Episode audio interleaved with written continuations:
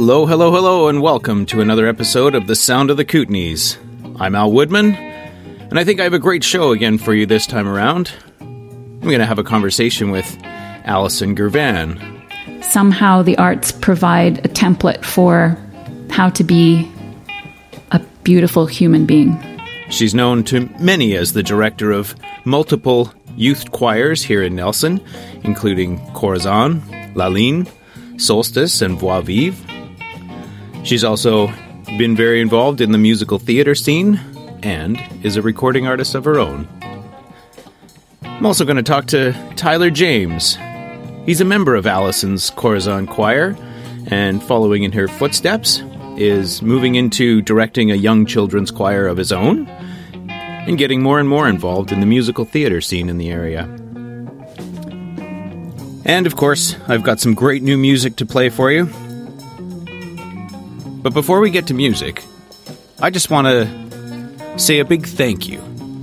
After my last episode featuring Justin Hines, listeners turned up in some of the most remote places that I never would have expected. So if you're listening in Asia, or South Africa, or across the United States, or across Europe, I'd like to say hello and welcome, and thank you again for tuning into Sound of the Kootenays. If you've got any feedback about the show, I would love to hear it. You can contact me through the Facebook page. That's at Sound of the Kootenays Podcast. You can also come to my website, alwoodman.com. So, with all that said, I think it's time we get this show on the road. I'm going to kick things off with a brand new release by Cam Penner. Cam is a singer songwriter who came to the Kootenays from Calgary, Alberta, about eight years ago, right around the same time my family and I moved here. I'd been a fan of Cam's music when I lived in Calgary, and when I heard that he was moving out here, I was excited to hopefully get to see a lot more of him and his music. For the past few years, Cam has been teamed up with guitarist and singer John Wood. Cam describes John as a guitar wizard, and after seeing them play live, I understand why. His guitar playing's fantastic, and it accompanies Cam's music perfectly. Right now, Cam and John are on tour in the UK, sharing their new music and old music with their friends and fans there. And when they get back, Cam has agreed to sit down with me in the new year and we'll record an interview and uh, hear all about his story. The song I'm going to play for you is called Over and Over, and Cam's released a video for the song. And on the video, he says, I like this song. It was one of those ones that came to me quick one night. A gift from the unknown, or the known. From his brand new album, At War with Reason. This is Cam Penner and Over and Over. This is the start, something new. Every morning I say it, it's a daily reminder. Take a breath, slow it down. Sometimes it hits you harder, like you never expected. The weight of it all, of the night's desire and the constant affection. Over and over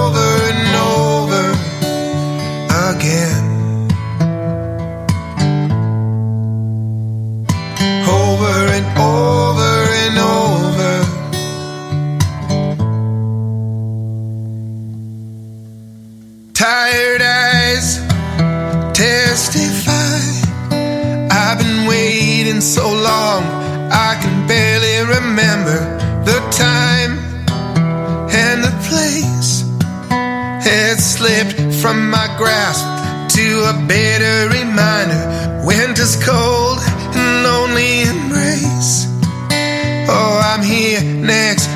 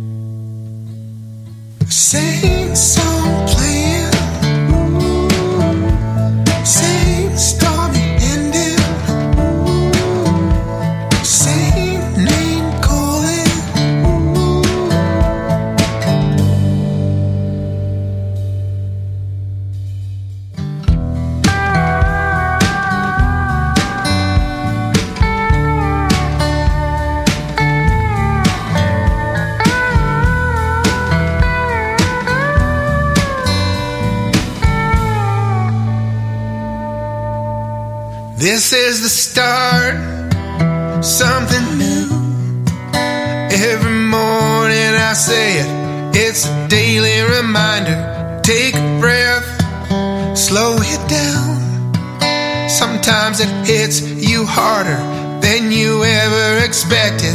The weight of it all, of the night's desires, the constant affection.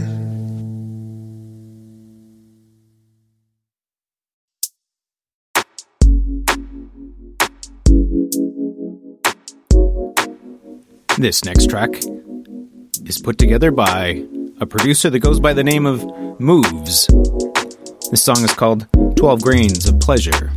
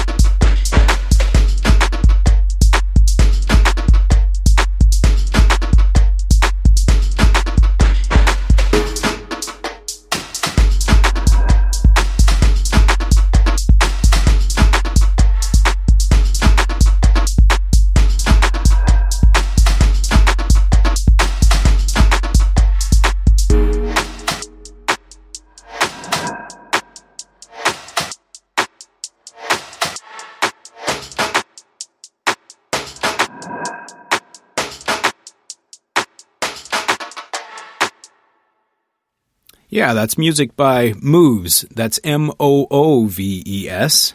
You can find more music from him on SoundCloud. Simply search for Mooves.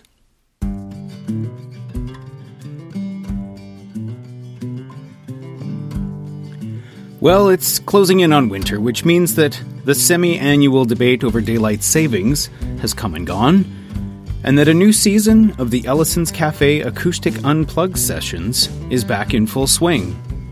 Every Saturday from 1 until 3 at Ellison's Market in Nelson, you'll see two great hand picked acts performed totally unplugged. From folk to jazz to blues and bluegrass and country, It's always worth stopping by and sitting down for a while. If you'd like to see who's coming up at the Ellison's Market, or check out some video of past performances, you can go to their Facebook page. That's the Ellison's Cafe Acoustic Unplugged Sessions. Also, live music will now be featured every Saturday at the Evergreen Natural Foods in Crescent Valley. That's featuring local acoustic performances as well, and those will run from noon until 3 p.m. There's one other series I'd like to mention, and that's in Rossland. It's put on by the Rossland Arts Council, and it's called the Joe Hill Coffee House, and it happens on the third Sunday of every month. It features local musicians in a safe and supportive showcase where they can perform a few songs. For more info, you can check out the Rossland Arts Council website at rosslandartscouncil.com or Google Joe Hill Coffee House.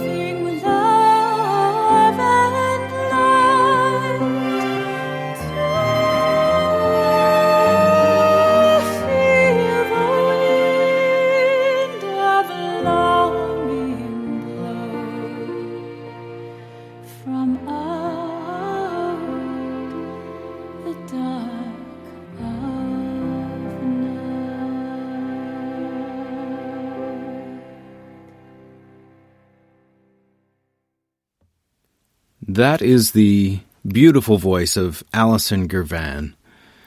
I had a chance to sit down with Allison and learn a little bit, well, learn a lot more about how she came to be where she is now and what her experience in the music industry has taught her. She talks candidly about finding and defining her voice, about pushing her comfort zones, and about learning how to define success in the creative arts. We were also joined by her dog, Sherman, who, at points during the interview, you'll hear in the background, is trying to remind Allison that, yes, indeed, it is time to go for a walk today. So I'd like to thank Sherman for his patience in letting us conduct this interview. Thank you so much for allowing me to come into your home and uh, and chat with you and get to know you a little bit. My pleasure. Thanks. Um, so, one of the things that I noticed on your website, the first thing that struck me was that it says conductor, educator, and singer.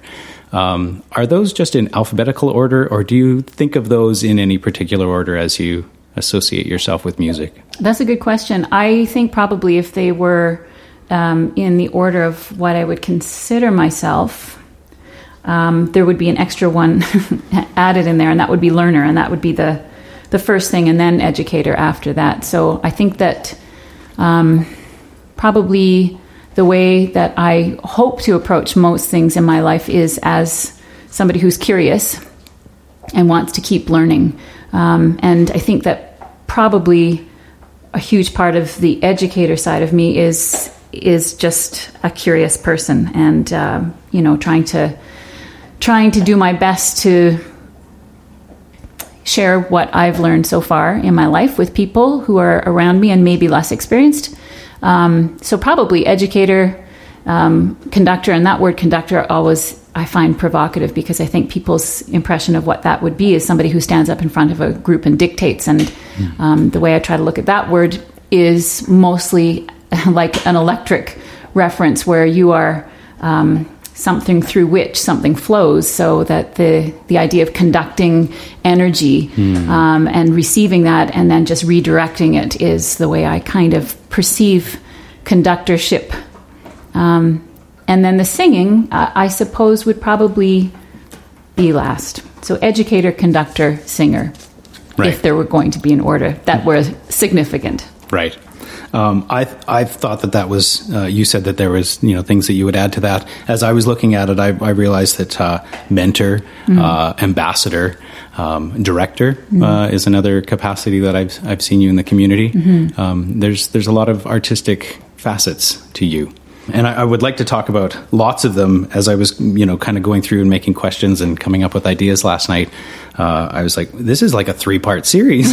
we could talk about all these things. Let's go back to sort of the beginning. What's your earliest um, musical influences and what, what turned you on to music? I think my very earliest musical influence uh, was and remains my family.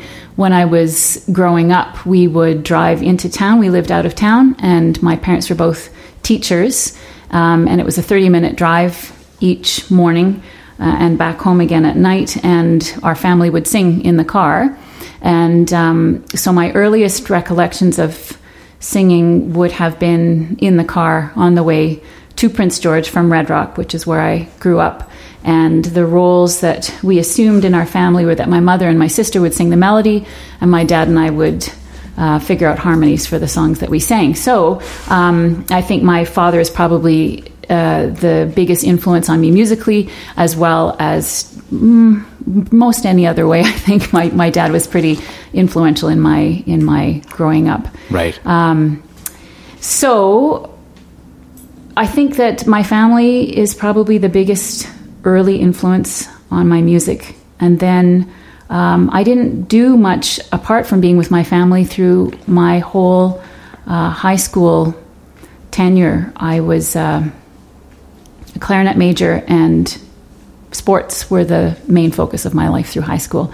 Um, clarinet major in university. So I, I started clarinet in high school and then realized that maybe sports wasn't the way to go after high school and thought, well, I kind of like music. Um, and I play clarinet, so let's just audition for clarinet at university and see what happens. And as it turns out, UVic must have been very desperate for clarinet players the year I auditioned, and I got in for clarinet and then switched to voice by the end of my first year. Was there something that came up that made you switch to voice? Well, uh, I think that clarinet was a vehicle to get me through the door, and um, it certainly wasn't a huge love of mine. Clarinet playing, I I loved music, um, but I also had had braces when I was in high school, and I had this little retaining wire at the back of my teeth. And when I practiced clarinet, um, it became dislodged from the cement and would, you know, cause some problems that way. So I thought, you know what, I just don't love clarinet enough to be fiddling around with this other stuff, and uh, and I really love singing. So I wonder what would happen if I tried doing that. Mm-hmm. So that's what I did. And you so that was switching over to a voice major. A voice then. major, Okay. which also wasn't a great fit because it was a classical music program, and um, and you know, looking back now, I think that that was maybe not the right place for me in some ways. Although I ended up singing classically professionally after university for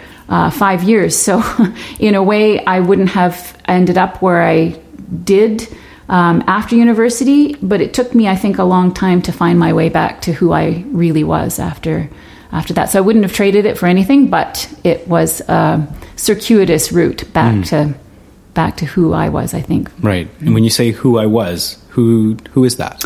I um, well, uh, certainly not somebody who's happy to remain in the confines of classical music regulations, basically, um, and that caused a lot of anxiety for me vocally because there was a feeling that. Uh, mm, that there was a right way to do things and a wrong way to do things. And that was abundantly clear as I went through the program. Um, there were right down to the fact that there are right places to breathe um, that historically have been done in that piece of music for time immemorial. And if you breathe somewhere else, it's it's wrong. Um, there's a quality of sound that you need to achieve that uh, um, that is pretty pretty standard. And there are you know uh, ways to bring your own individuality to that sound, but um, generally speaking, you're you're going for a, a quality of sound that's that's standard, and um, and it took me a while to find other ways of expressing myself through other styles of music that felt like it gave me the permission to be an individual, uh, and I and I certainly think that my heritage played a little bit into that as well. Um, my father's Jamaican, and uh, growing up, I struggled with um, with my identity because of that in Prince George in the 70s, and feeling somehow that that was the thing that singled me out and caused me uh, perhaps more than a small amount of um, shame and and open myself up to some ridicule because people just didn't know any better and were uh, unaccustomed to people that were not from a European background in Prince George at that time, and um, and so I was acutely aware of my differences right through university, and so again, the classical music felt like I wasn't quite sure how I, as a person, fit into that box. Um, so it did take it took me a while, regardless of the music, to figure out how I wanted to move on this planet. Um, and the classical music thing, um, you know, was not was not a box which I was comfortable occupying. I felt uh, oftentimes like um, I didn't measure up, and that was something that was familiar from growing up. So it was a it was a probably a um, a way of being that was. Mm, I want to say, I guess, habitual. The feeling that somehow it was a familiar feeling anyway, and so in a way, it was it was um, familiar enough that it felt like who I was, but I I needed to learn how to get out of that groove and figure out another way of being. Right, right. So when you're you're finding your way out of classical music, um, what sort of styles did you gravitate towards? Well, interestingly enough, the, the road out for me was um, an Irish tenor named John McDermott who heard me singing in the context of a concert that we shared, where he was the soloist. And so it was one of those moments where we were singing something which was out of out of our genre and doing Irish and Scottish Celtic music. And um, that's something that my voice has always been. If I found it easy to sing that uh, that music, so that was the out for me. He heard me sing, and then he was singing a um, was recording a CD, and asked if I would fly to Toronto a couple of months later and uh, sing on his CD that he was doing. And so again, it was interesting because my way out of the classical um, genre was into another uh, style of music where even though my voice was well suited to it, I felt like a pretender because my background, although Girvan is a Scottish name and there's huge Scottish ties, I again identified with the fact that I was um, somebody that people would look at and say, well, "Where's your family from? What what is your ethnicity?" Right. Um, and so I felt a little bit awkward singing. Uh, the broom of the Cowdenknowes as a curly-headed half Jamaican girl on stage. So, um, so it provided a, a forum for my voice that felt more authentic vocally. I was still struggling with the authenticity of of who I was as a person in the context of Celtic music. So there's um, there's more than just singing, um, and and more than maybe just music uh, in in your life and in your creative career. Uh, you've been involved with a lot of theater as well. How far back does that go? Uh, I think the first, well, 22 years, I guess, when we moved here from Vancouver, um, Don, my husband, was meant to be the music director of the Capitol Summers um, youth program, the musical that they were doing, which was Joseph and the Amazing Technicolor Dreamcoat that year. And we were living in Vancouver. So he was going to come up for the summer and do that job and then come back. And that spring, he heard about a sabbatical position at the college in the music department that was sort of made for him. It was somebody that was able to teach composition and somebody that was able to teach saxophone. And coincidentally, he could do both of those things rather well. And um, so he took the job filling in for a year for somebody who was away on sabbatical. And knowing that he had to prepare, he he said that you know maybe it wasn't such a grand idea for him to be um, directing the summer youth musical at the same time, and so suggested to Margaret Stacey, who was the manager at the time of the, at the theater, that um, that his wife do the job instead. and Jeff Burns was the director at the time, and I think that the way it kind of went to him was Mark saying to him, "Well, the music director we hired can't do it, but his wife can." So it was always kind of one of those things that made I think his brow furrow and think, "Well, geez, I hope she knows what she's doing." um, and as it turns out, Jeff and I uh, worked really well together from the get go. And um, I still think that a lot of how I am as an educator, a lot of what I learned um, about how to be a beautiful educator was from Jeff Burns.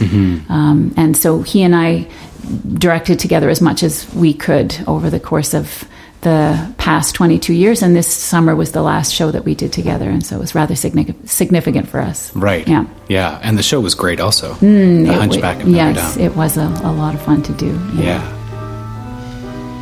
Morning Paris, a new day appears. Sing the bells of Notre Dame. Ending the tale of your poor balladeers and the bells of Notre Dame.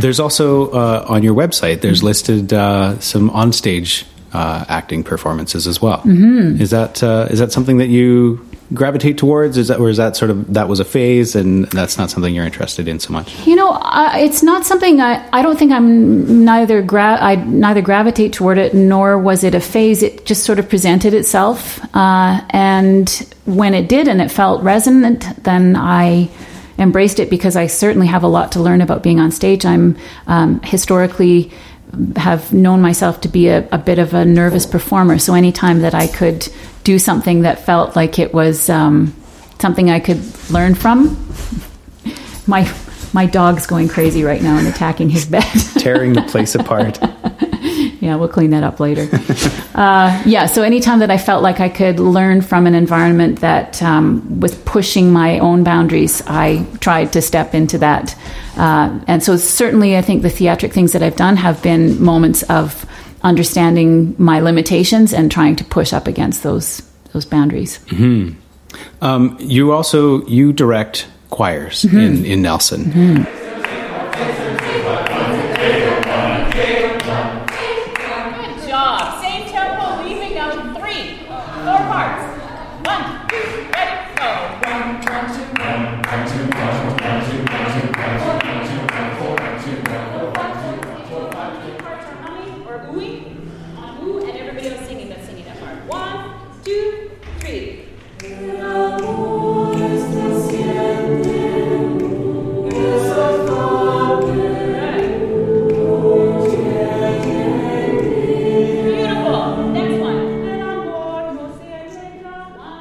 How many choirs are there that you're at the at the forefront of? Well, I think there are. Let's see, one, two, three.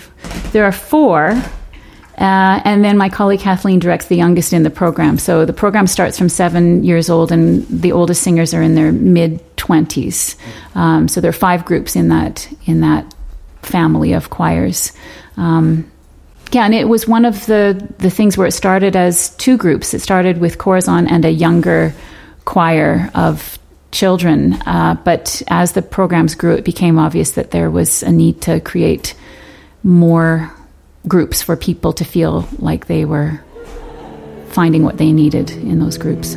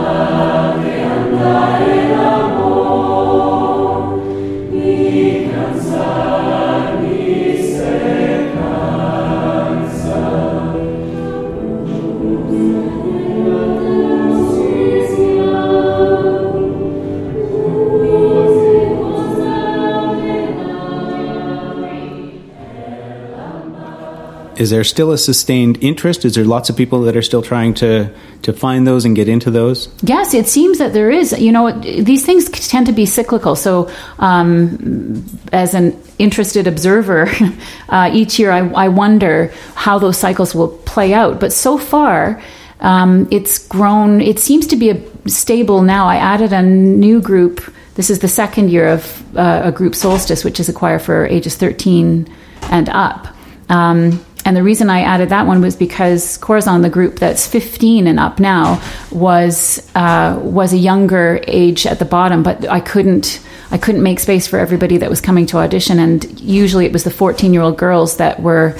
Um, being told that they needed to come back the next year because the, the priority were always the older children. And it was breaking my heart that these girls would come and have beautiful voices and be ready to have this experience and be turned away because the group just couldn't hold any more singers. So, um, so Solstice became a place for them to to explore you know their changing voice. Um, I think that it's it's common knowledge that boys' voices change, but uh, girls do as well, and it's a vulnerable time. So uh, it felt nice to have some place that they could come to sing that was meeting a bit more of what their needs were at that time, instead of being incorporated into a group that had from ages 14 to age 25 in there. So that group now feels like it's well on its way to being a stable thing, and the other groups are, are kind of holding at the member levels that have been there for several years now. Um, I, I, guess I'm still waiting for that moment where the cycle switches and um, and and registration goes down. But at this point, it seems pretty pretty predictable from year to year. Right. Yeah. And it does, as you said, uh, Kathleen heads up the the younger choirs. That's right. What's the age group that the choirs are actually starting at now? Well, uh, seven, her group is from seven to nine, but uh, one of my oldest, dearest singers that has not moved away from Corazon, Tyler, um, who now has taken uh, the next step into directing himself and leading singers, young singers, is um, facilitating a group of four to six year olds. So it's really sweet. He does it sort of as a family.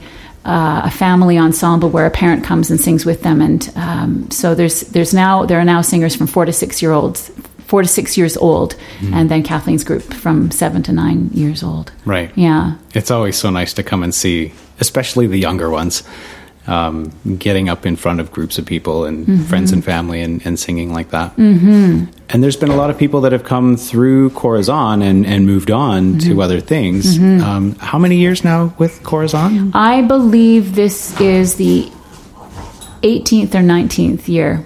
I, I'm really bad with um, with that kind of recollection, so I, I'm saying I think it's 19, but it, it may be 18. Right. Yeah. And people have moved on uh, uh, to bigger and better things, or have moved on entirely from away from music. I'm sure. Yes, both. I Yeah. mean, some people have moved on to um, careers in the arts. Some of them have moved on to jobs as actors, um, singers, and some people have moved in ways that are completely um, not arts related. And I think that the beautiful thing about um, engaging in the arts as young people is that it stays with you no matter what. And so this has shaped who they are. That feeling of community, that feeling of collaboration has then set them up for um, whatever whatever they're doing in the, in their lives that are maybe unarts related, which is a really beautiful thing that the arts can do for for everybody. And, and I hear that in your story of, of how going coming through music has kind of opened you up to opportunities where you wanted to push yourself and find more comfort. Um, in what other ways has singing and, and being a musician um, provided growth in your life? I, I can't think of a time when it hasn't. And again, I think the thing with singing and arts is that it's a metaphor for just about everything else. Um, somehow the arts provide a template for how to be beautiful human being. I agree. I think I've I've felt that in my own life that um, music has been so important to me. It's it's really how I identify, um, whether I'm working in a capacity as a musician or not. Uh, it's it's given me the confidence to get in front of people um, and speak or perform. Um, it's opened up conversations with people that I maybe never would have been able to relate to. Music has been instrumental in my development, mm-hmm. um, and coming from you know small town Alberta, and you know maybe being shy or uh, you know mm-hmm. that that creative kid you know sort of thing and and finding that hey once I once I, once we started a band mm-hmm. the entire dynamic of of my social self changed. And I'm I'm super grateful for that. Yeah. Tell me about some of your proudest moments of being a musician hmm long story I guess yeah. Depending on what the personal criteria is, that that is such a different response. Um, the thing that pops into my mind as one of my proudest moments was uh, um, a group environment I was hired back with the choir that I sang with professionally when I lived in Vancouver, the Vancouver Chamber Singers, and we were singing at a an, a conference in Chicago, a big choral conference, and um, I was standing beside somebody who was the soloist for a, a piece that was being sung and singing my choral part. And again, as I mentioned, I'm I tend to be a a very self conscious, nervous performer. Um, and she had a bug, a virus at that time, and she started coughing in you know in the middle of this solo. She took a breath in and couldn't sing the next phrase, and without thinking, I sang the solo. You know, I really had no. no idea if that was appropriate. It was instinct. It was an instinctive move, um, and sang one phrase of her solo. She caught her breath and came back in on the next phrase. And um, I was not nervous. It just felt like what needed to happen in that moment. Um, the conductor didn't notice, it turns out, after, which made me extremely um, proud because it meant that uh, it was it was somehow the right thing to do, and it was an instinctive move. There was no ego involved, which I think um, is that's the interesting thing about nerves is that. Uh, that's also ego. So some some, might think that uh, when you're an overconfident performer or somebody that's very confident on the stage, that means you have a a big ego. But I, I would um, suggest that you know nervous performers it's it's also ego it's the flip side of that same coin so i was really proud that i was able to transcend my own ego in that moment and do what needed to happen um, and that it was not noticeable by the conductor. Mind you perhaps he wasn't paying very close attention at that moment but i think that's one of my proudest moments was was being able to do that. Um, certainly there are only a handful of times where i really feel like i have uh, performed myself um, to the best of my ability. You know how you have those moments at home where you know you're capable of something and uh, you're often disappointed because when you perform, it doesn't measure up to what you know you could do at home. And so it's always very hard to respond to people who are saying that was that was amazing to say thank you instead of qualify it with well geez you know I, I could have done it better if you were in my living room at Right. home you know i'm sure you know what that's like Yeah. um, uh, but musically speaking, most of my other proud moments are groups that I've been directing that have um, that have you know done really well. And again, the criteria is not necessarily what one would expect.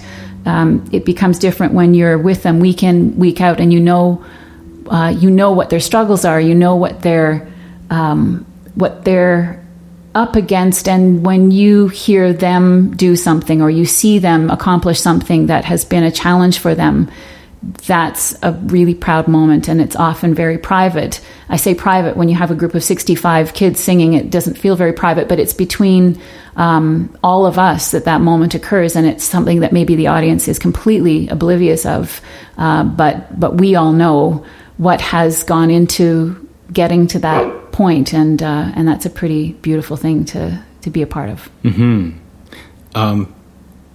One of the one of the moments that, that sort of comes to mind that I'm really curious uh, to talk to you about is the fireworks choir this past summer.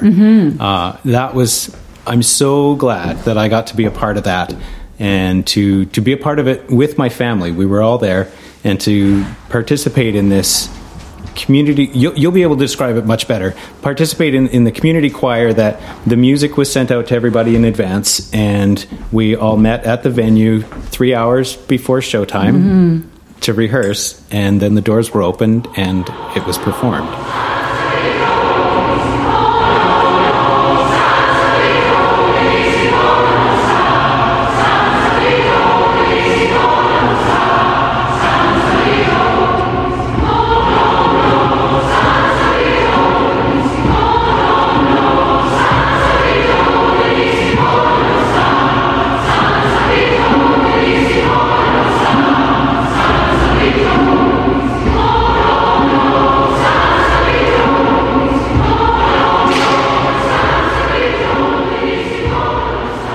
that's the one of the most beautiful moments of community and how again as we were discussing music can be such a metaphor for um, for a bunch of different things, and uh, that was significant for me because um, well, we had I think there were 420 singers that had signed up for for that, and it was a huge leap of trust on everybody's part. I think when I when I look back at what people were willing to um, sign up for, kind of just trusting that it would it would be okay. There were a lot of people who had never sung before. Um, there were a lot of people who had never sung in a group before, but there were also people who had sung before and been told that they shouldn't sing, um, which to me was a huge leap of faith to kind of say, I'm going to sign up for this thing and see what happens. And I, I'm super, super grateful that they, they, were willing to do that because I think that was part of the beauty of it was that there were experienced singers in there and there were people that had never done it before and there were people that were scarred from times where they had hoped to have a meaningful experience and ended up feeling less than. Yeah. Those are heartbreaking. Those stories of people that. I think as as parents, um, and choosing, you know, for myself, choosing to become a parent later in life, um, I'm grateful for the awareness that one thing that you say to somebody, to anybody, uh, but to a child in particular, um, can have such a significant impact. Whether it's offhanded or it may be nobody would ever remember saying it, uh, but th- those those few words can leave such a deep imprint. Um, but the true is uh, the the opposite is also true. That uh, you know some words of encouragement for somebody who maybe doesn't feel like they're capable of doing something, and then realizing that they can, it can change somebody's life completely. Yeah. and yeah, to have to have that choir experience be something where people can come into it and and feel supported by such a large group, um, with the confidence of yourself at the helm. Uh, your enthusiasm is is contagious uh, in those environments and uh, around music in general. Uh, and that was that was a really special thing to be a part of. Um, do you think it'll happen again? Yes, it will. um, I talked to Stephanie Fisher at the Capitol, and the Capitol were the people. She she was the one that approached me to say, you know, if you were going to do something, what would you want to do? And uh, and I said, you know, this community idea of getting as many people together to sing together as possible is is what I'd really like to do. So she was incredibly supportive of of my dream of getting a lot of Nelson together. Um, the the tricky bit was the venue and the the complex. The community complex was, as it turns out, fantastic by coincidence. The fans that are typically on in the building could be turned off because it wasn't that hot that day. If it had been the day before, they would have had to been on the whole afternoon, which meant we wouldn't have been able to hear each other, and the audience wouldn't have been able to hear us. So it was um, all the stars had aligned to make it just a, a good event. I don't know that we'd have that um, that same configuration of weather and um, and no fan again ever. And there's only one week where the community complex doesn't have ice on the floor and isn't used for things like grad. So Right. we're contemplating uh, another venue, but doing it at Remembrance Day of 2019, so that the focus is then uh, some remembrance aspect, some peace uh, element. Yeah. Uh, so that leads into a conversation around repertoire. I'm curious about a lot of your musical repertoire. Uh, the choirs that I hear performing, Corazon and uh, Solstice and Vive, uh, there's, a, there's a lot of world music involved in that.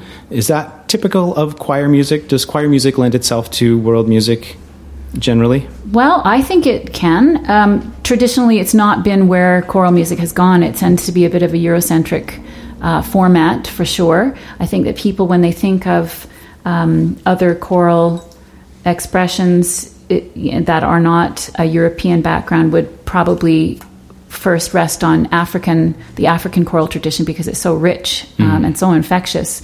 Um, for me, again, I think I'm a product of my background, my ethnic background, and my search, my lifelong search for how I fit into things, and um, that's that's shaped who I am for sure. And um, and it also has afforded me a little bit of uh, a, a unique, a unique, I don't know, I guess, feeling of hmm, I don't quite know how to put this, but um, I, I feel I feel because I don't have a specific uh, culture that feels like I can pinpoint it as something that my whole that my identity is attached to.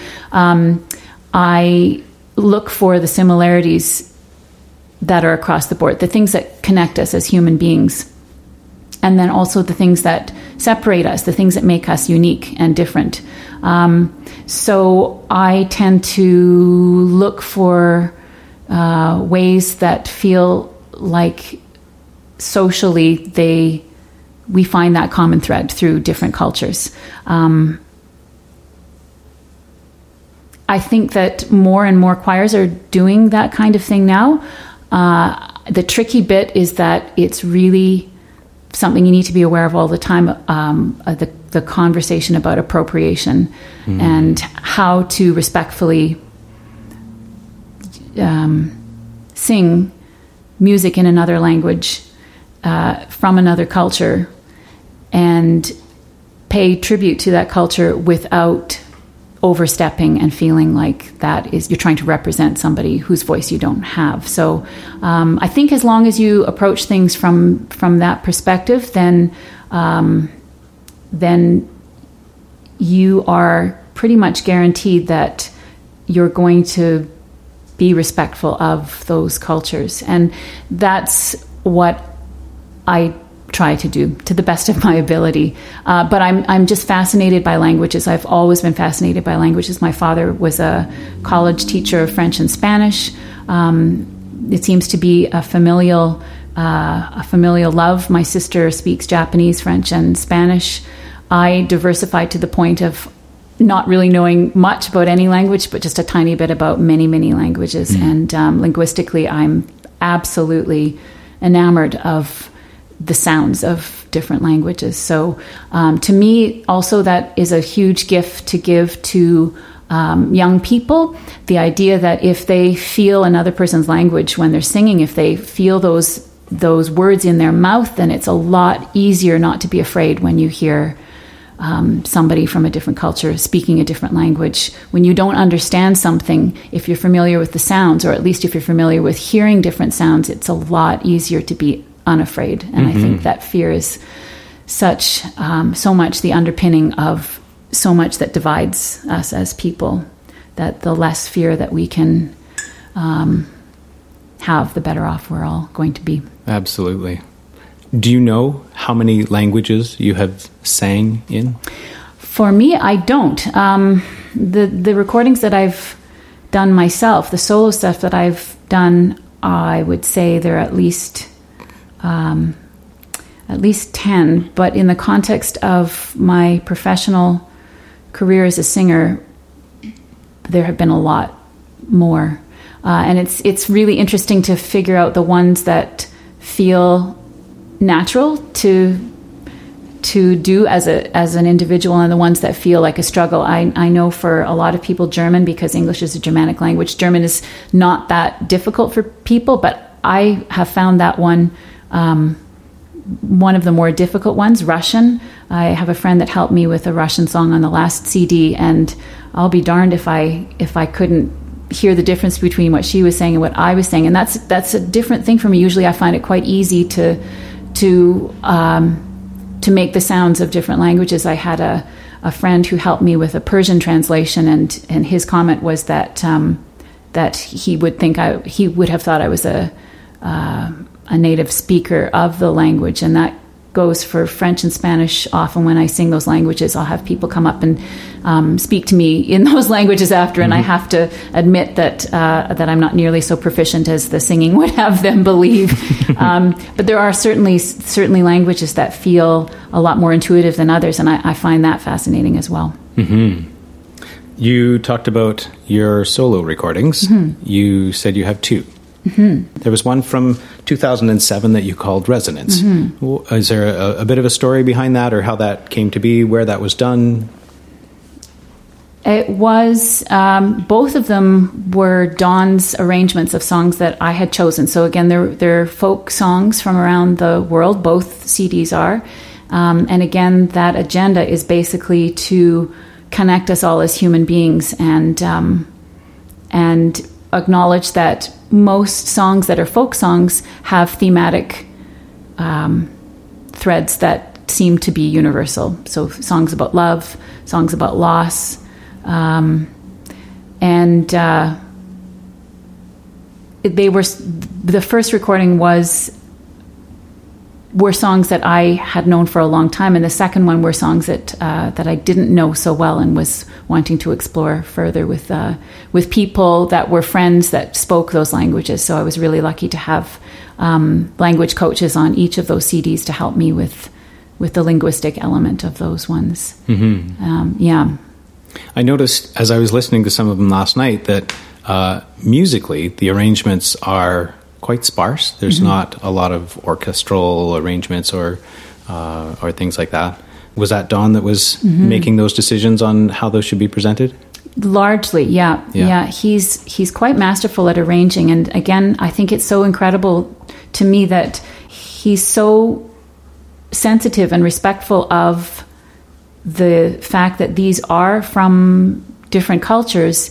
Uh, and he has this amazing ability to create a palette that's respectful of that culture without mimicking that culture and, and sometimes to to diverge in a way that is maybe not quite so obvious, but use um, colors and instruments that are from a different part of the world. On, say, for example, a, a French song, he used um, kantele, which is a Finnish instrument, uh, to provide an ostinato through a French folk song, uh, un, un Canadien errant, um, which I thought was beautiful, and people don't realize, and it, it fits really beautifully. Um, but it's not often that you would hear a Finnish folk instrument in a French folk song. right. And who played the instruments for those recordings? Don did. All of them. Well, there were guest artists for sure. There was um, uh, a beautiful guitar player on the first album, a good friend of mine, Bill Bridges, who is a fantastic musician who's been around everywhere, it seems, um, you know, doing uh, music for the past 50 years. He's, he's now pushing 70, I guess, and uh, he's a brilliant musician. So there were guest artists that, uh, that did a lot of things in the first album, not so much in the second. That was almost exclusively mm. Don. Right. Mm-hmm. Are there any pieces of music from the albums that you would like to highlight or to have me play specifically that you wanted to talk about that touched you or, or felt you felt strongly about? Mm-hmm. I think that on the second CD, there's a Kurt Weill song called Youkali. And that one for me is significant because it kind of transcends genre. It's something that classical singers have certainly sung, but Kurt Weill um, wrote in a more sort of popular slash cabaret style. So um, it's a piece to me that speaks to a wide spectrum of possibilities as a performer and allowed me to to sing it in a way that felt uh, resonant for me, but at the same time allowed me to explore some of my uh, range. Which sometimes folk songs uh, are very limited in range, and this one is not really a folk song. It's a com- composition by Kurt Weill, which meant that it had a lot of uh, of opportunity to really stretch out range wise, and I, I really enjoyed that. Mm-hmm. Yeah. C'est presque au bout du monde, ma barque vagabonde errant au gré de l'onde, me conduisit un jour. L'île est toute petite, mais la fée qui l'habite, gentiment nous invite à en faire le tour.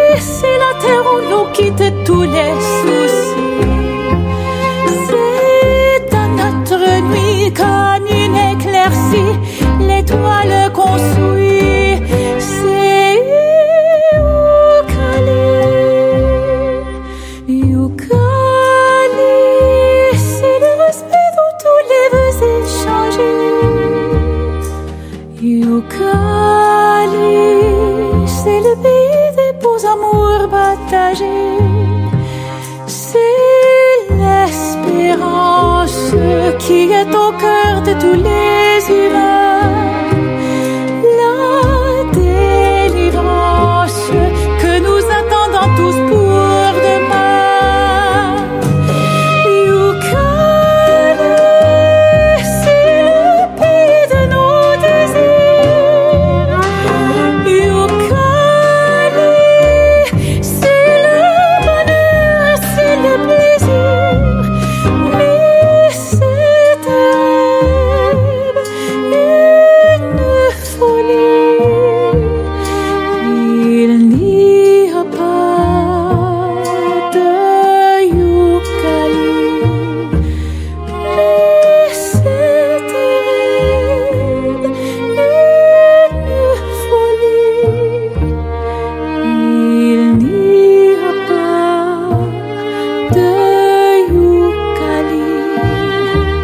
Et la vie nous entraîne,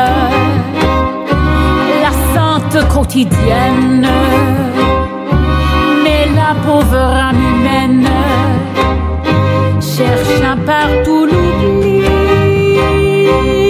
pour quitter la terre, se trouver le mystère où nos rêves se tairent en quelques yucalis.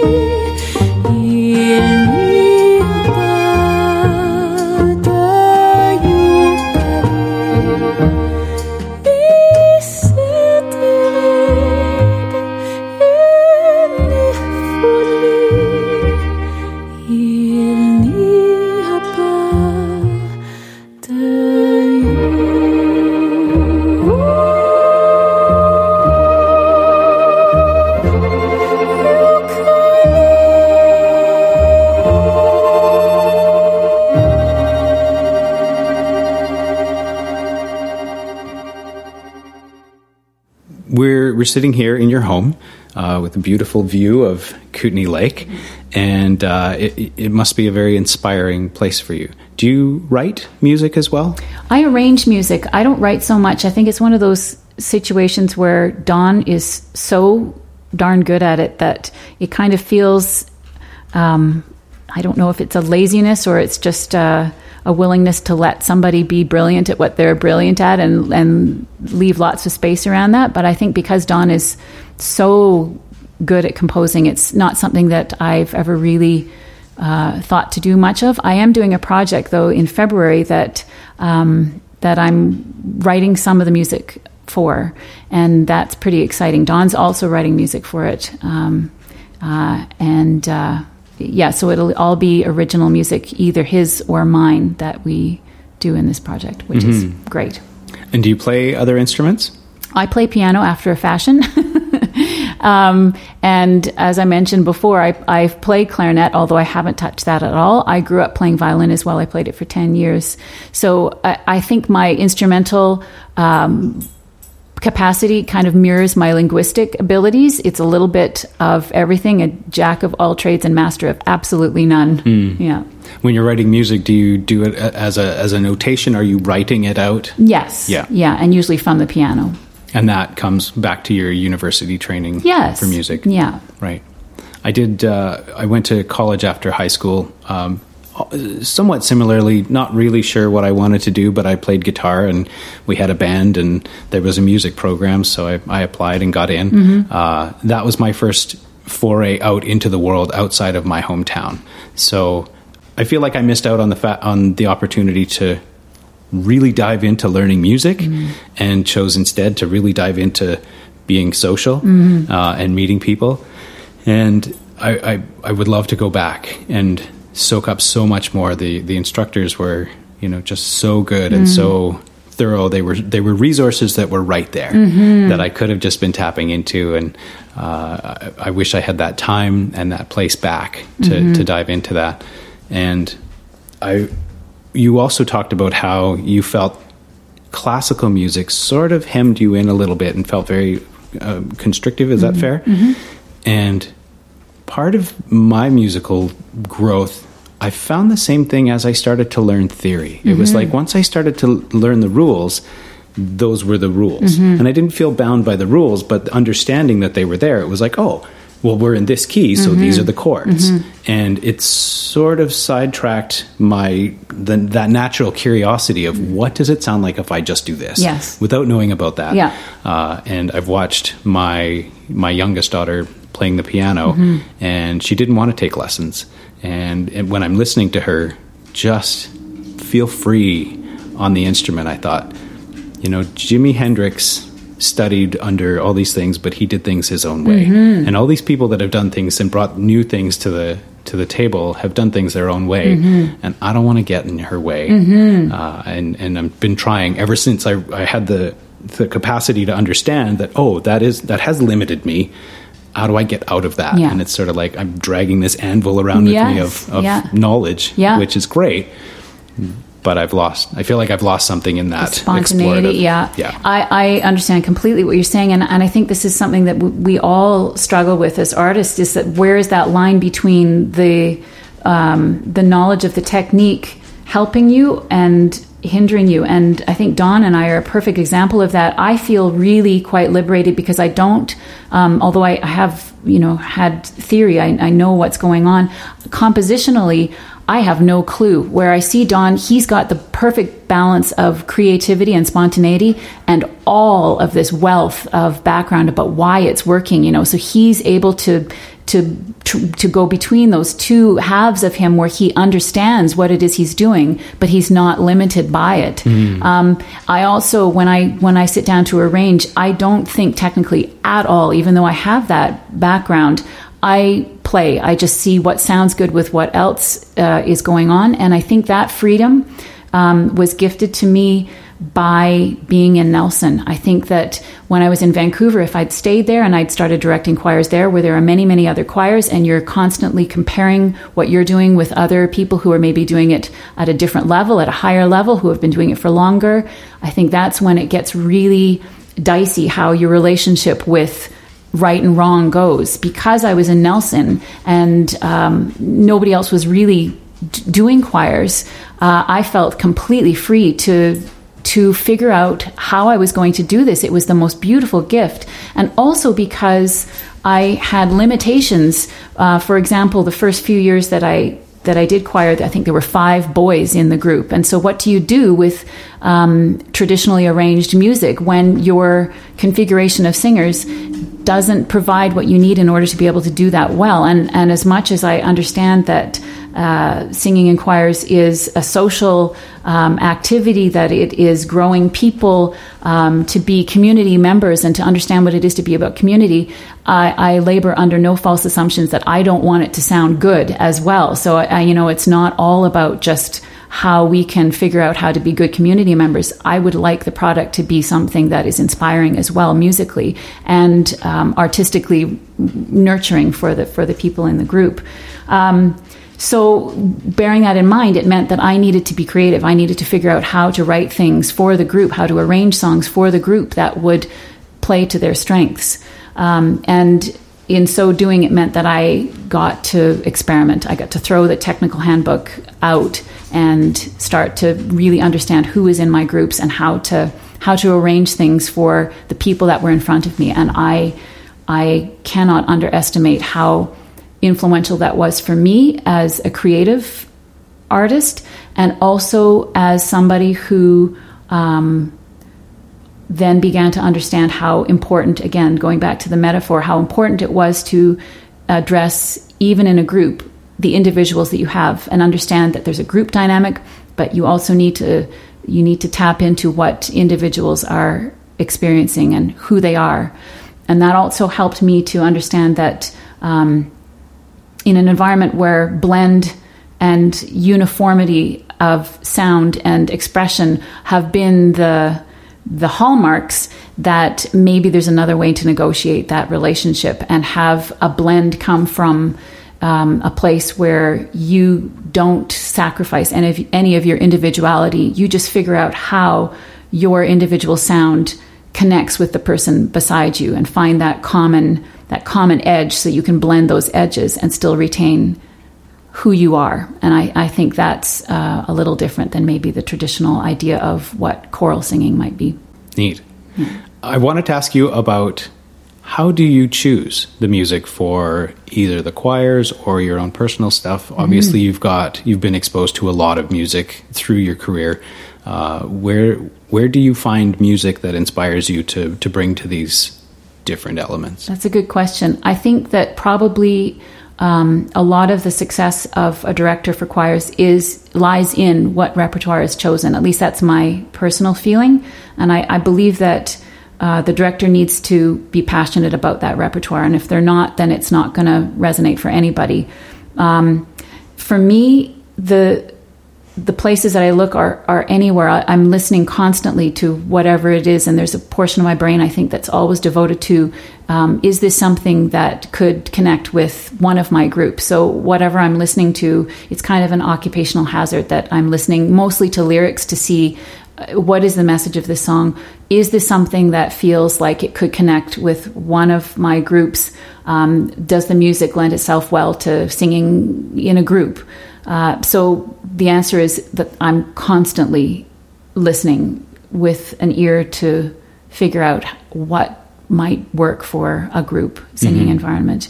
Um, and that the repertoire is largely what is the message. And um, for me, it needs to have a message, but it needs to be not so on the nose as to be trite. So uh, when I when I listen to other groups sing, I I find that um, I'm really careful about not crossing that line where the message is so on the nose or so heavy handed that it feels trite. Um, that again, the metaphor extends so that you acknowledge that an audience may listen to it and be actually intelligent enough to connect their own dots and find the meaning that resonates for them within a larger metaphor rather than needing to point out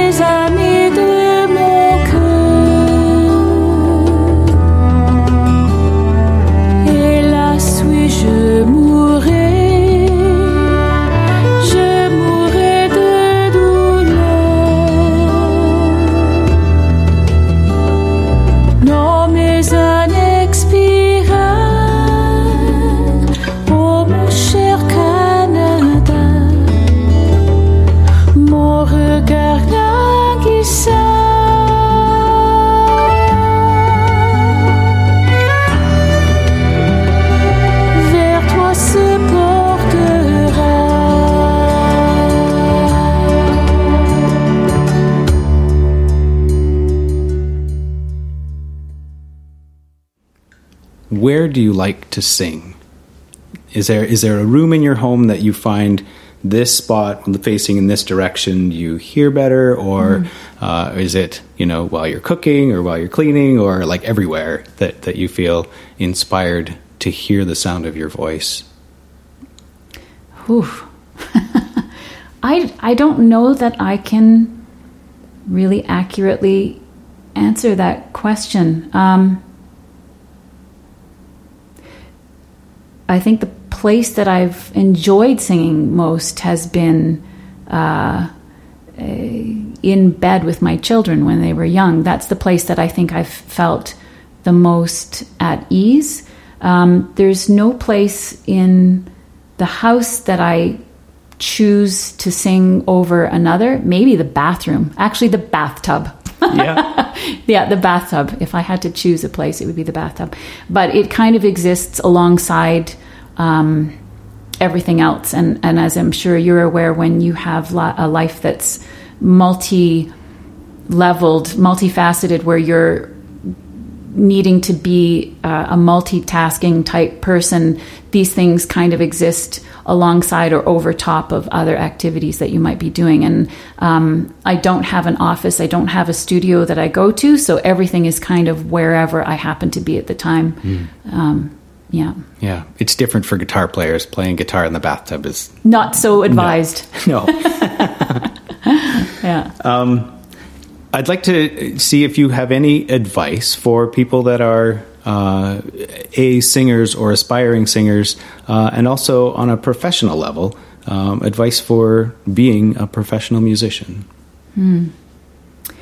Well, I think my advice for people who are, I think it's probably the same for both people who are aspiring and people who are professional or aspiring to be professional and people who are just aspiring to sing, is to um, remember that your dream to be uh, an artist doesn't need to be confined to what you might think this, the definition of a successful artist might be. For example, as a singer, it may feel like the be all end all is to be famous, for lack of a better word, or successful on the stage.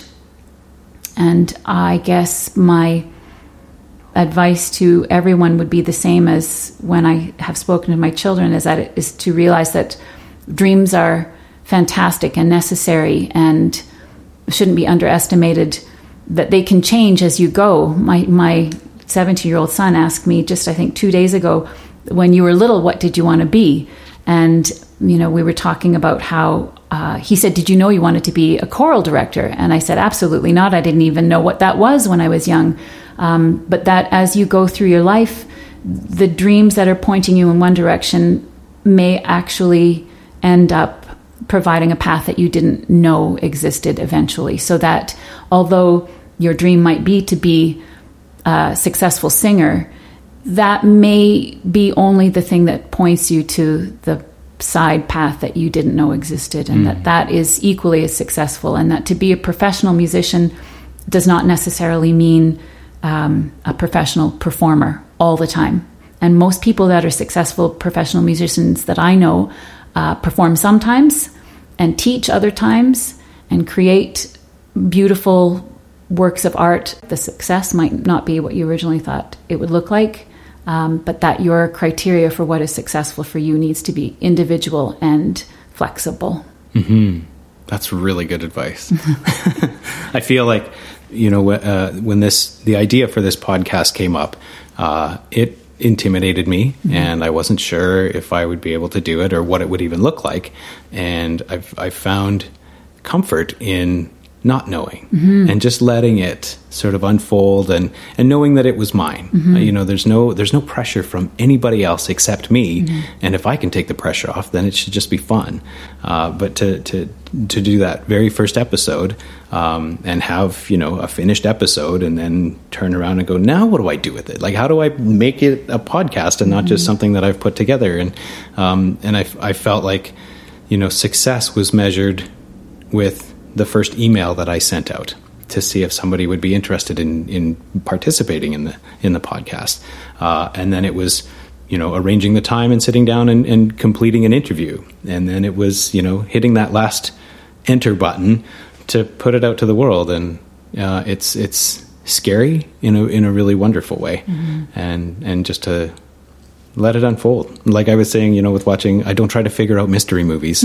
It's so much more fun to just let them unfold and Yeah. be surprised in the end. Yeah. What sort of things are you working on right now? Well, the biggest thing is this project that I mentioned that I'm doing at the Capitol Theatre in February. It's called um, Quintessence, and the subtitle is One Hero's Journey. And I think I'm very clever because because the uh, one of the lead characters in this project is Hiromoto Ida, and he goes by Hero. And so the idea is that it's you know one hero's journey, but it's also H E R O um, rather than the H I R O. Um, and the concept for that is that we are all the heroes in our own story, and that we all need to embark on a path which is one of self discovery and can have huge pitfalls and sometimes anxiety and depression, especially given um, the political climate and the actual climate right now with climate change and um, and things that feel very very large uh, for all of us, not just uh, not just young people. Um, I think that's a natural thing is to to think about the next generation and what kind of legacy we're leaving them, um, but also how how it affects us. For example, this last summer with the forest fires and the smoke, and how pervasive the the the atmosphere of lethargy and sort of this low level depressive sort of um, environment seems to be when when the air is hard to breathe and when politics south of the border seem to be so divisive and um, and terrifying as far as I'm concerned. How do we negotiate our environment so that we can feel like we're still part of community, that we don't lose hope, and that we actually rise above things? And so the idea is that um, Hero represents each one of us. So he's one person, but he's all of us. And that moment when you lose hope, when you feel like that nothing can restore you to a hopeful feeling again that it's it's you ultimately who has to take that first step and remind yourself what, what hope is. And uh, the project uses my oldest group Laline as the chorus for this storyline of hero. And they represent the four elements earth water wind and fire. And hero needs to um, negotiate these four elements to reach the fifth element, quintessence, which is a rising above of all of the suffering that is prevalent in the world right now. Um, and that upon reaching quintessence, um, where it might be one of those things where you uh, transcend your earthly bonds, as it were, um, you know, the, the, the the possibility then exists that you can sit on some mountaintop and meditate for the rest of your life and be one with the universe. But how does that how does that translate to community? And how do we then gift what we know to other people or help them navigate their paths? So that's why it's the hero's journey is because um, in traditional uh, thoughts of what a hero's path is you need to go out. You need to conquer whatever it is that is your dragon, and you need to return then and gift what you've learned to a village or a person or something like that. So at the end of this project, um, after this moment of transcendence uh, and hero and hope, I play hope and hero plays the hero, um, come back and gift then to somebody else who is in that same place that hero started the journey of hopelessness um, gift them the the idea that they actually have the answers within them that they need to do the path themselves and that all a teacher can do all a mentor can do is to point out the pitfalls and the dangers but that the journey ultimately is each our own and we need to be proactive about it. And you've you've overcome your own challenges along the way, uh, and and you've you've you've created what what looks like a beautiful life here in Nelson, and you've touched a lot of people, uh, both with your leadership and uh, within the choirs and the uh, the theatrical community, uh, and with a lot of young people along the way. I know that uh, you were the director of one of the the homeschool plays, and uh, you know, your your energy is positive and it's infectious, and I think that a lot of people have have had a greater awareness of what they're capable of, uh, in small part thanks to yourself. Thank you. You're That's welcome. Very, very kind words. Thank you. Alan. Yeah. I really appreciate you having me over and uh, giving me the time to sit down and chat with you and get to know you better. And I look really forward to seeing all these things that are coming up in the future uh, more choirs, more theater. And um, yeah, thank you. Thank you. All right. Now the dog's lying down. Yeah. That's all right.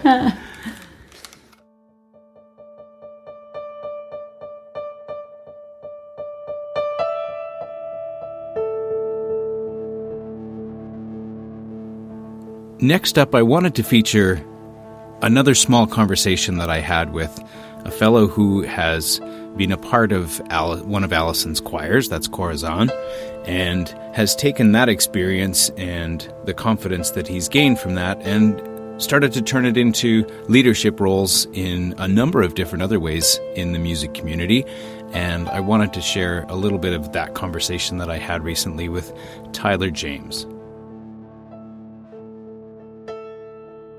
Tyler, um, I want to say thank you for having me over to your space here to sit down and have a chat and catch up and see what's new in, in the world of Tyler James. Of course. Yeah.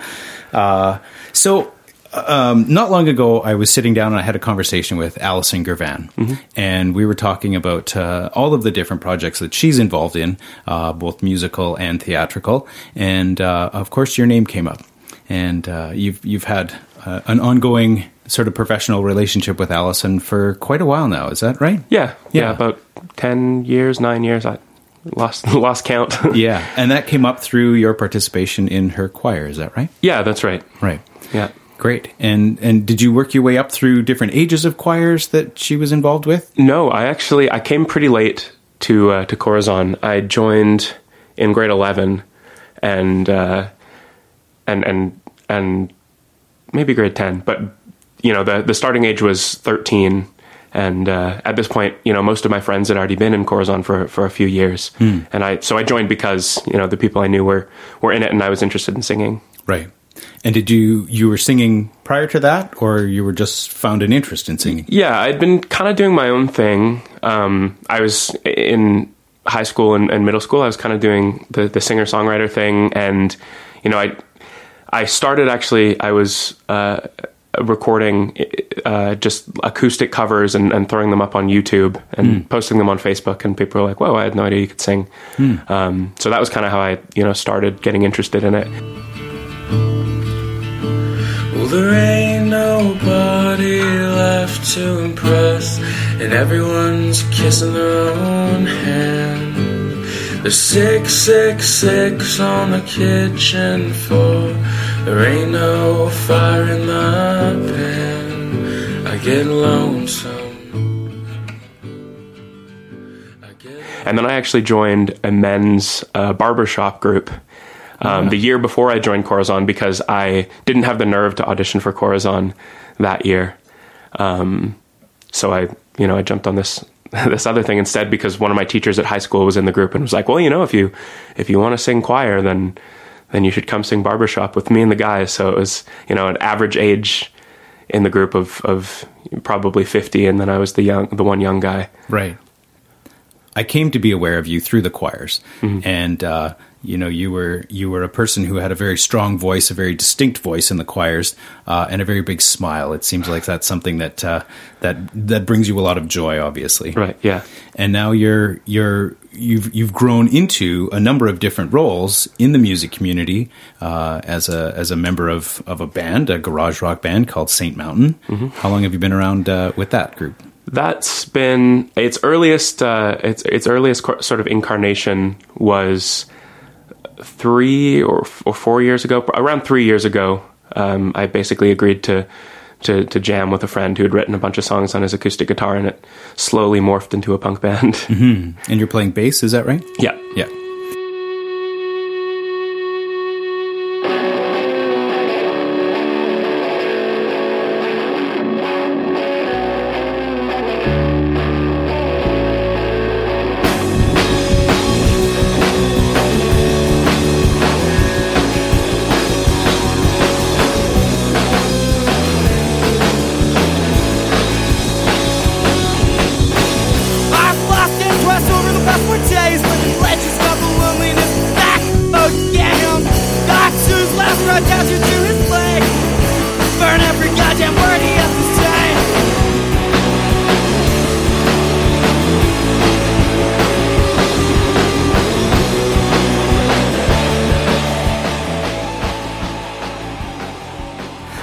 And then still working with the with Allison's choirs, right? yeah. Yeah.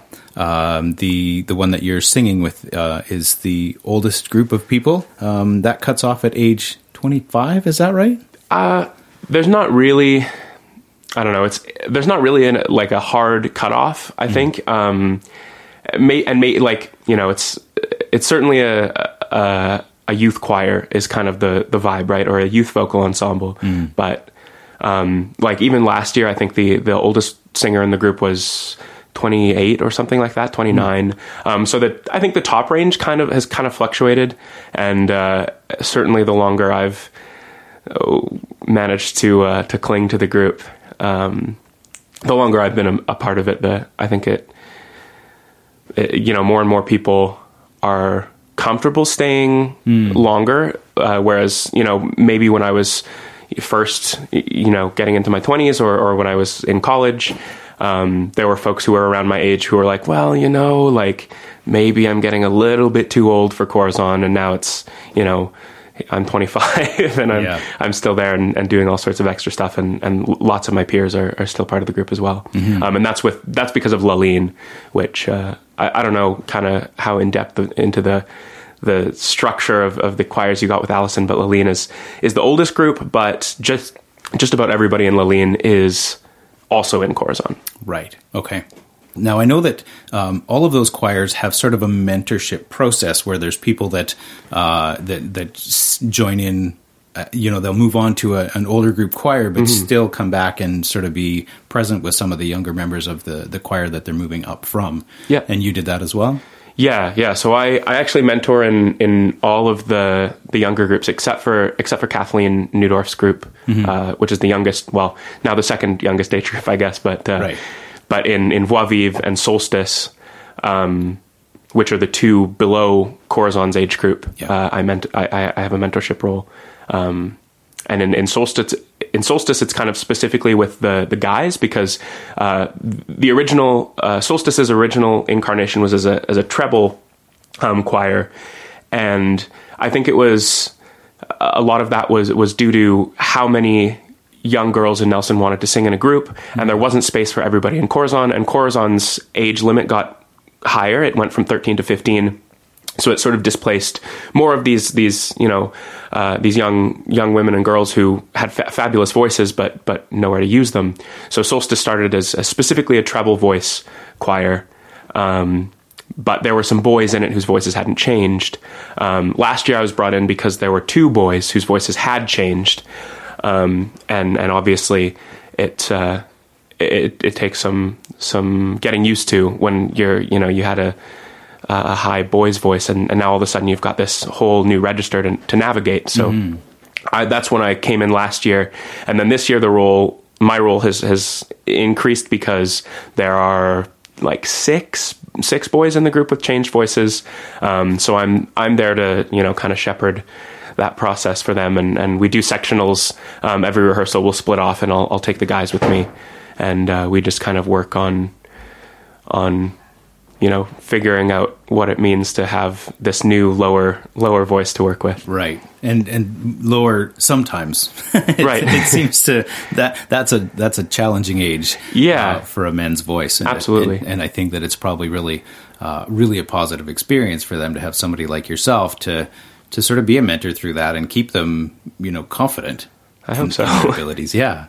Uh, now you did mention that uh, Kathleen's is the second youngest choir. Mm-hmm. Um, you are heading up the Fireflies choir. Yeah. And what age group is that? So the age group is four to six, um, but they come in with a parent. Often, what I find is that uh, I, I think the parents, you know, get su- just as much joy out of uh, uh, you know singing uh, with their child or their children um, in this environment uh, as the kids do. So I find that it's super valuable for for the parents as well. Yeah, it reminds me of uh, an event, uh, a group that has has hosted their event out here in the Kootenays, and they host them all around the province. Uh, it's an organization called Jam Camp, and uh, I, I've, I've spoken to the directors of Jam Camp about uh, you know coming on the podcast, so that'll be a future episode. But Oh, sweet. uh, in, in, in to sum it up, it's a camp. It's a week long camp that they come and facilitate for families, and the families will come in and be exposed to and given the opportunity to try new instruments uh, every day, and try try their hand at you know maybe mandolin or banjo or violin or trumpet or drums. There's there's so many different things that come on, and you know, I've seen a lot of parents. I've I've been fortunate enough to be a facilitator for Jam Camp a few times, and I've seen a lot of parents come to Jam Camp, and they sort of have that same, oh well, I'm just here, you know, because my kid's interested in music, and it's like, here, try a strum stick. And I go, what's that? And it's like, well, it's really easy. You do this, this, and this, and just to kind of watch those those moments for people who have had um, either no experience with music or people who've had negative experiences or or you know things that have shut them out Right. of, of being musical that they've just never you know considered that they could ever go back to to being creative like that and those are those are neat moments to see people come into oh hey i can do this And Yeah. maybe i want to do this more That's yeah, Yeah. really cool. And that happens, you know, that's it's the same. That's kind of the same energy that that I've seen in, in Fireflies. Um, you know, is, is parents who uh, there's there's one there's one parent this uh, year who you know played uh, played I think classical uh, piano and uh, and and and is kind of not familiar with with uh, you know a less structured sort of musical environment. So this you know circle singing and super um, you know just low pressure. Let's just chill out and, and, and sing some songs together uh, has been has been you know a different very different experience with music than than maybe what they're used to. Yeah, that's great. And I guess uh, you sort of get to take your experience facilitating that group with young children and with parents, um, probably trans- well, translates nicely uh, for your role as the musical director with the Christmas pantomimes at the Capitol Theater. Yeah, Yeah. yeah. How's that going? That's uh, in full swing, I imagine, at this point of the year. yeah, it's kind of crunch time uh, at this point. And uh, I mean, as I'm, I'm sure you remember, you were involved last year. But uh, you know, by the the last few weeks, things start to to really feel real, and, and the pressure is there, and, and, and you can see, uh, you know, the pressure, and the the, the the the the performers are feeling the pressure just as much as the as the directors are. Yeah. Um, but yeah, it's it's it's nuts right now. Right. And can you maybe share with us a little bit uh, what this performance is going to be? Yeah. So so this year's uh, pantomime is uh, Laurie Jarvis wrote the script. She's kind of back in the back in the panto fold after you know a few years out of the game. Um, so she came in and, and she's written uh, Cinder Allen, which is basically you know kind of the story of Cinderella, but it's reversed. So it's you know Alan is this this young boy, and uh, and you know now he's got this this uh, evil stepmother and and some some wicked stepbrothers to contend with.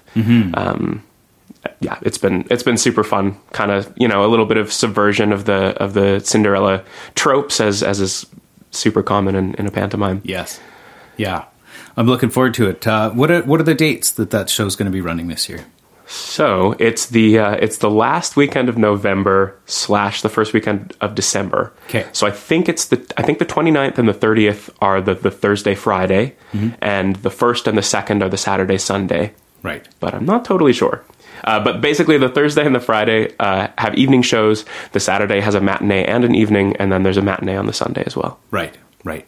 I'm looking forward to it. I'm, we're going to be there for the opening night on Great. Thursday. Well, I, I'll be in the band this year, so you'll you'll see me on the stage this time. What are you doing in the band this year? I'm playing bass. Okay. Yeah, and uh, a little bit of ukulele as well, um, which is certainly not a primary instrument for me, but Yeah. but uh, I've I just kind of you know threw myself into into that one because uh, we had a we had you know a smaller band uh, this year. Last year we kind of had a full guitar, bass, drums thing going on.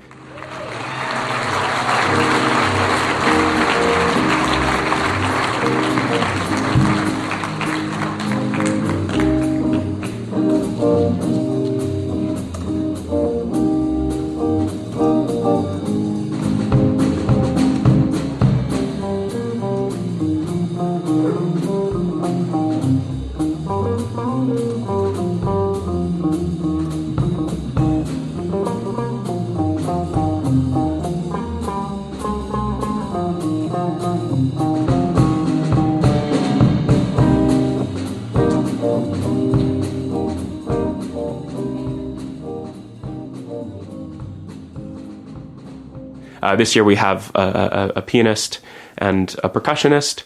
Um, so I've you know just kind of thrown myself thrown myself in to play some some random instruments where they're needed. Great. Oh, that'll be fun. Uh, so the Panto's coming up at the end of this month. Um, for those of you that don't have tickets, you should run out and get them. They'll be available through the Capitol Theater. And uh, again, these are these are a lot of fun. These are somewhat interactive shows with the audience, uh, encouraging people to cheer and boo and uh, and be part of the show itself. I guess is is there anything else happening in your world of music at this point that you'd like to share? I mean, uh, I just got done doing the uh, the auditions for the Kootenay Home Educators play. Uh, yeah. I don't know if we want to get into that, but but Sure. it's uh, it's been you know super fun to to facilitate an entire audition process, which is not something I've ever done before. Um, I'm certainly part of the auditions uh, with the pantomime, um, and I have been. Um, so I'm used to kind of the vocal, the vocal side of auditioning and, and that sort of thing. But, but you know, having this group of, of all children, some of which have never been to an audition before, and and you know, also doing the theater games and and and the focus stuff and and talking about the roles and, and facilitating the whole process um, was different, Right. um, and super fun. And that's because you're the director of the KHE play this year. Yeah, so I've been brought in as the community director Right. um, of the KHE play, and and last year I, I did the music last year, but I was kind of brought on a little bit late. You know, after the auditions had already happened and the show was cast, Yeah. I was brought into it uh, this year. I'm I'm you know kind of taking on the whole the whole project. It's great. It's going to be a lot of fun too. And Tyler, thanks again so much for your time and and, uh, and inviting me into your home here to to chat with you and catch up on all things that are happening in your musical world. You're welcome. Thanks All right. for having me.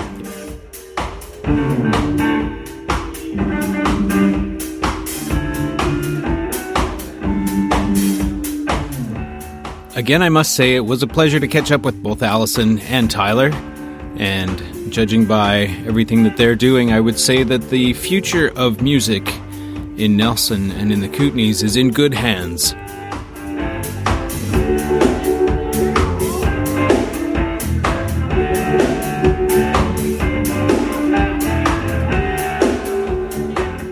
Now, at this time, I'd like to take a moment to tell you about a new project that I'm involved with. You've heard some of our music already in the intro to each episode. In my interview with Tyler James, you heard him mention that there was a trio that he worked with at the Christmas pantomime last year in 2017. And that trio consisted of myself, drummer Nespan Amran, and bassist Jordan Bonin. Well, the three of us enjoyed playing together for that event so much, we decided to come together afterwards and uh, see what it sounded like when we played together. Jordan was keen to play guitar, and so we were looking for a bass player. That's when I called my friend Jay Buttle.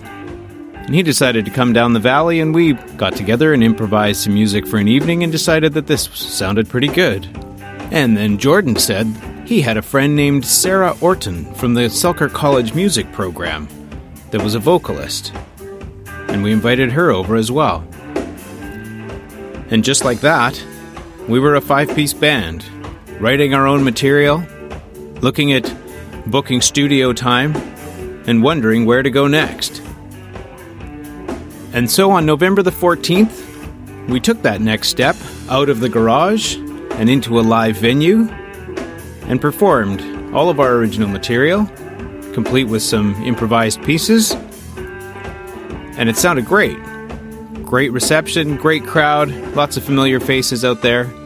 And so now, what I'd like to do is share one of those tracks with you from that night. So, from an as yet unnamed band, here is a loosely named song Bossy Dorsa.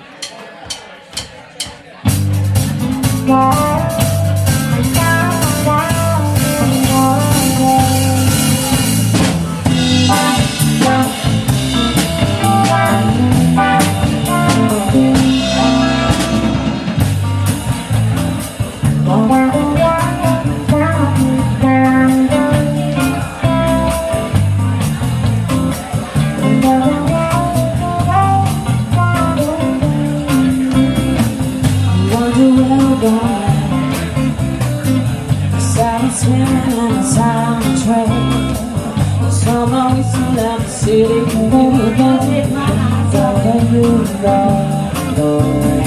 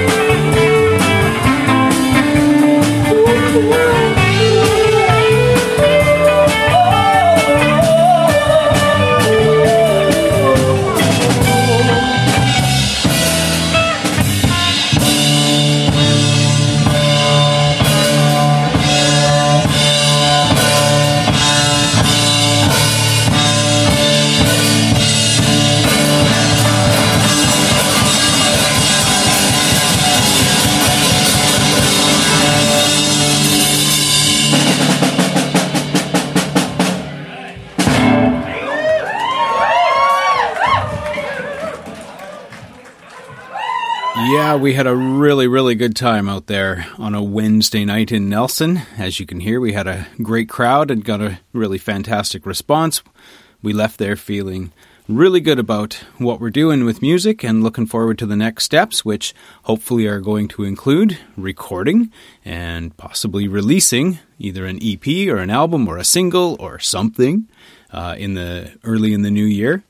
And as I mentioned, we're as yet an unnamed band, but hopefully that's going to change. And I'm going to open the door for all of you to submit your ideas for what that band could be called. Same deal applies to the tickets we passed out at the bar. Send us your band names and let us know who you are. And if we choose the band name that you've submitted, we might just give you a free album and a big hug.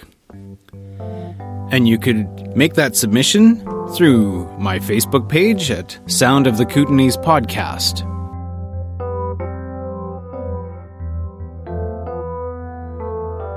And that about wraps up another episode. It's a pleasure sharing these stories with you and the music to accompany them. I look forward to bringing you another episode, middle of December, and onward into the new year. Thanks so much for tuning in, wherever you are. And until we meet again, stay tuned.